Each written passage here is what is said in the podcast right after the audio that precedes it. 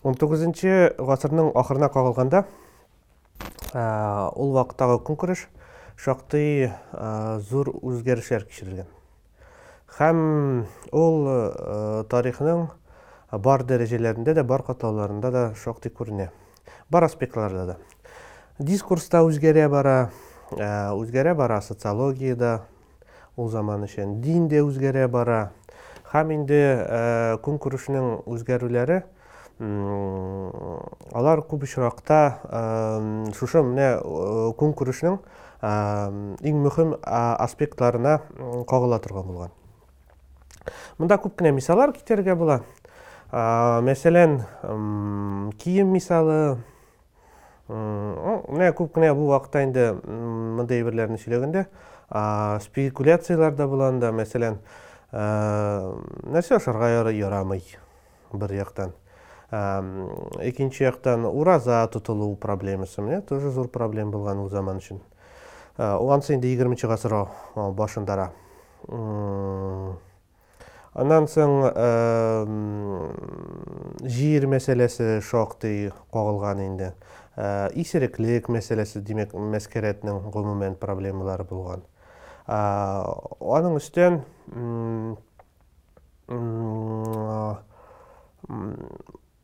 19 ғасырдың ақырында 1880 жылдардан татар дүниесінде татар ғалемінде русияның мұсылманлары арасында ғұммен сми деген бір яңа иштимағи тармақ барлыққа келе. Һәм инде мәселен бірінші гәжит шыға башлый Исмағил, Исмағил Ғаспарлы тарафынан тәржімен газетасы.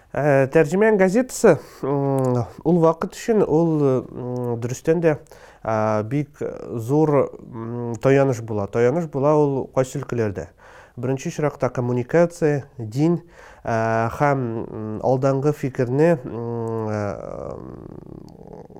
кең қотлауларға жеткіру мәселелерінде һәм шушы мәселеге қайтқанда мында бірнеше аспектіні әйтіп өтерге керек ол мәселен бірінші шырақта тіл проблемасы тіл мәселесі эме міне күн күрішке қайтқанда ең иліктен қазірде енді аны шулай тіл мәселесі ол көп әйберлерге дұрыс коннотация демек дұрыс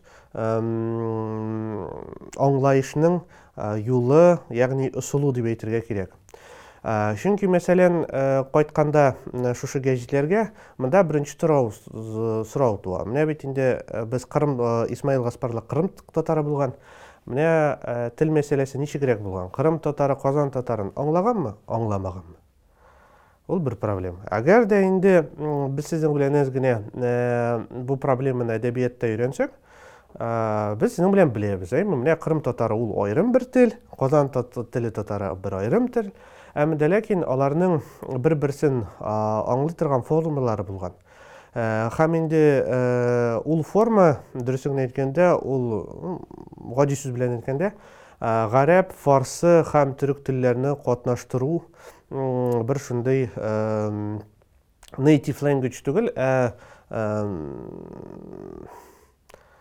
ясалма тіл була инде бу. Һәм инде аны гадәттәнчә әдәбиятта иске татар теле дип атыйлар. Гомумән бу телне динчеләр димәк гөләмә һәм суфиләр теле дип әйтәләр.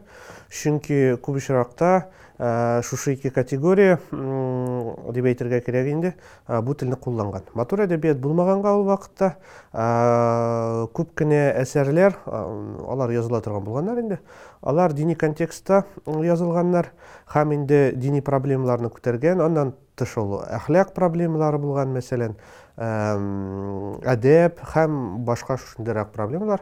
Һәм инде менә шушы текстларда шул тел куллана торган булган һәм аның таралышы география тарафынан караганда ул шактый гына булган. Чөнки бу телне кулланучылар деп әйтергә кирәк алар казанда да булган кырымда да булган казакстанда да табып була сибирдә дә табып була. Демәк бу шундый ясалма конструкция була. Әмма дә ләкин ясалма булса да үзенең өчен элемтә өчен төрле тарафта торучы татарлар өчен бу бик тә уңайлы бер усул шушы элемтәне тотыр өчен. әмма дә ләкин тәрҗемән газетасы икенче юл белән китә һәм алар әз генә бу телне үзгәртеп аның нигезенә төрки телләрен ясалар демәк аларның ниятләре баштан була әз генә дөньяви итәргә татар телен демәк татар телен түгел менә гомумән русиянең төрки телләрен дип әйтергә була Әмді ләкин бұл да бик дұрыс болбой, чөнки ул заман дөньяви дигән әйбер татар мұхитында татарларның күн күрешендә татарларның иҗтимагый проблемаларында гомумән социумда ул булмаган дип әйтергә була чөнки менә мәсәлән ну монда инде социологиягә кереп китсәк дөньяви белем алган демәк университетларда укыган кешеләр студентлар дип әйтергә алар бик аз була социологиядән караганда аларның өлеше ул урысча әйткәндә статистическая погрешность. Демәк статистик хатага гына керә торган булган һәм инде исмәгыйль гаспарлының шушы менә беренче омтылышы дип әйтергә кирәк ул күбрәк кырым татарларына татарларына нигезләнгән була чөнки алар арасында гадәттәчә шушы менә дөньяви белем алган кешеләр аларда офицерлар күп була аларда күп була һәм гәҗит мәсәлән алар тарафыннан күбрәк укыла.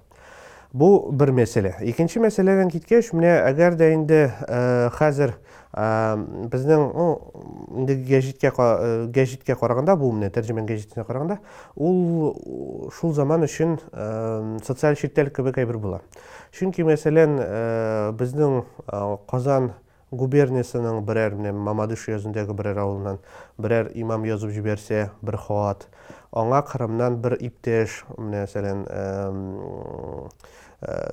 җавап бирсә ягъни берәр комментарий бирсә демәк инде без географиктан караганда әллә нинди тарафта әллә нинди якларда бик ерак җирләрдә булган кешеләрне тоташтыра алабыз һәм дә инде шушындый менә үзенә карата социаль читер барлыкка килә. Тел үз бер аспекты була. Демәк бу инде беренче беренче очракта дин әһелләренә кагыла. Монда бик уңайлы гына мантыйк демәк логика. Әгәр дә мин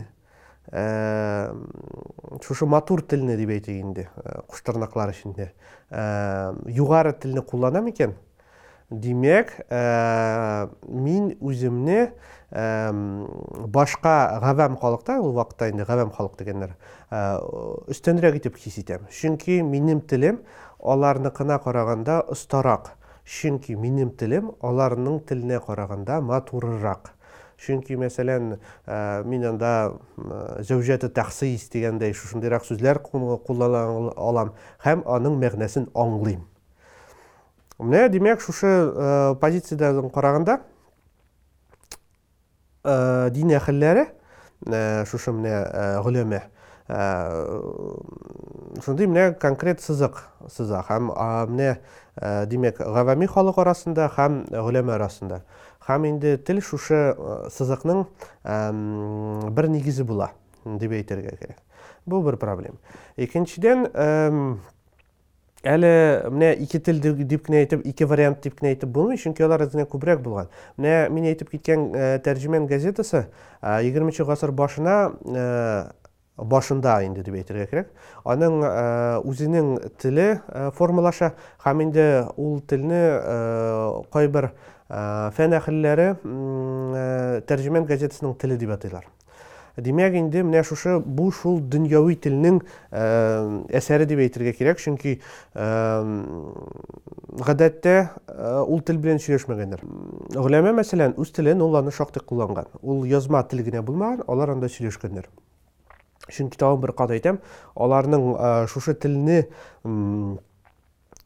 куллану урысча әйткәндә речевая артикуляция. Дөрес итеп сөйләү ул аларның белеменең бер шундый дәрәҗәсе һәм күрсәткече булган. Ә менә тәрҗемән газетасының теле ул сөйләшә торган тел булмаган һәм инде менә тәрҗемән газетасыннан дөресен әйткәндә тыш чыкмаган да. Ул инде казан татарларында кагылган да дип әйтергә кирәк бер мең тугыз йөз бишенче елда мөхиттагы үзгәрешләр үзгәрешләр көчәеп китә чөнки революция башлана.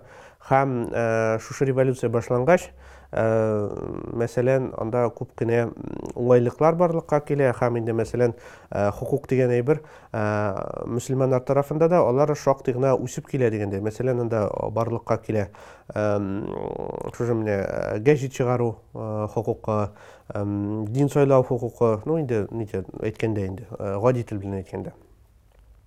Һәм барлыкка килә күп кенә газеталар. Мәсәлән петербургта гатаулла баязитов тарафынан чыгарыла башлый. Нур газетасы һәм дүртенче номерда дүртенче санда гатаулла баязитов нидән укучылардан газет укучыларынан газет алучылардан сорый. Нә телдә язабыз дип демек кайсы телдә язабыз нинди телдә сезгә була уңайлырак аны укырга менә монда ул бер ни күрсәтә бу үзенә карата маркер. Ул дөрестән дә бер яктан дискурс маркеры икенче яктан социология маркеры һәм гомумән ретроспектив маркер. Чөнки шушы вакытта без менә әйтә алабыз менә әгәр дә гатаулла шушылай иттереп сорауны куйгач демәк телләр күп булган телләр күп булган дип әйткәндә инде демәк татар теленең вариациялары вариативлыгы ул шактый булган киң дип әйтеп булмый ну менә өч моментны итегендә әйтеп киттек һәм шушы телләрне кулланучылар да шактый булган алар төрле тарафта яшәгәннәр һәм менә мондый контекстта баязитов сорауны куйгач демәк аның өчен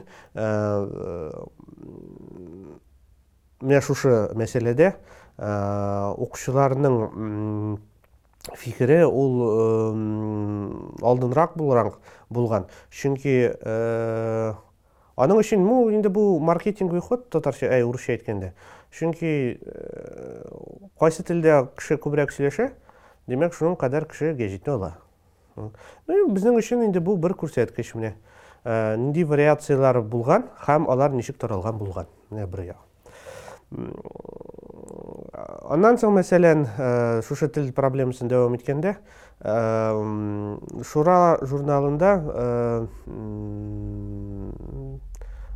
шура журналы оренбургта чыккан риза фахрдин тарафынан анда менә шушы проблеманы күтәрәләр һәм анда инде әз генә икенче төрле итәләр аны. Анда тәрҗемән газетасы кебек бер уртак тел тапмыйча тапмакчы булалар алар тапмакчы булалар һәм шушы телне эзләү өчен дип әйтергә кирәк. Алар бер метод табалар телне чистарту. Демәк башка телләрдән килгән сүзләрне алып атабыз да чиста татар телен табабыз. Һәм шушы чиста татар теле белән инде даими рәвештә куллана башлыйбыз. Әмма дә ләкин ул алай гына осат булмый чөнки менә шушы чистарту дип әйтик инде процессы. Ул тел ярышына тел ярышы дип исем ала. Һәм инде айрым аннан соң риза аны айрым китап итеп чыгара. Һәм инде бу ярышта беренчедән мәҗит гафури җиңә. Ә икенчедән алар бер нәтиҗәгә киләләр. Татар телендә саф татар телендә сөйләшеп булмый язып булмый фикер йөртеп булмый. Чөнки күп кенә концепцияларның күп кенә категорияларның татар телендә синоним һәм аңлатмалары юк. Ну ул мәсәлән дингә кагылышлы әйме икенче проблема ул мәсәлән ну дингә дип әйткәндә инде аның дәвамы ул юриспруденция проблемасы. Демек шариғатның көп кенә категориясын аны бірінші кітә тәржімә етіп болмай һәм инде демек біз ә, шипши татар тілінде ә, сөйләшә алмыйбыз чөнки ул юк ул вообще. ә, Э, ислам динін кабыл эткенчтен соң демек енді біз ол тилни жоголттук деген сөз деп айтырга болот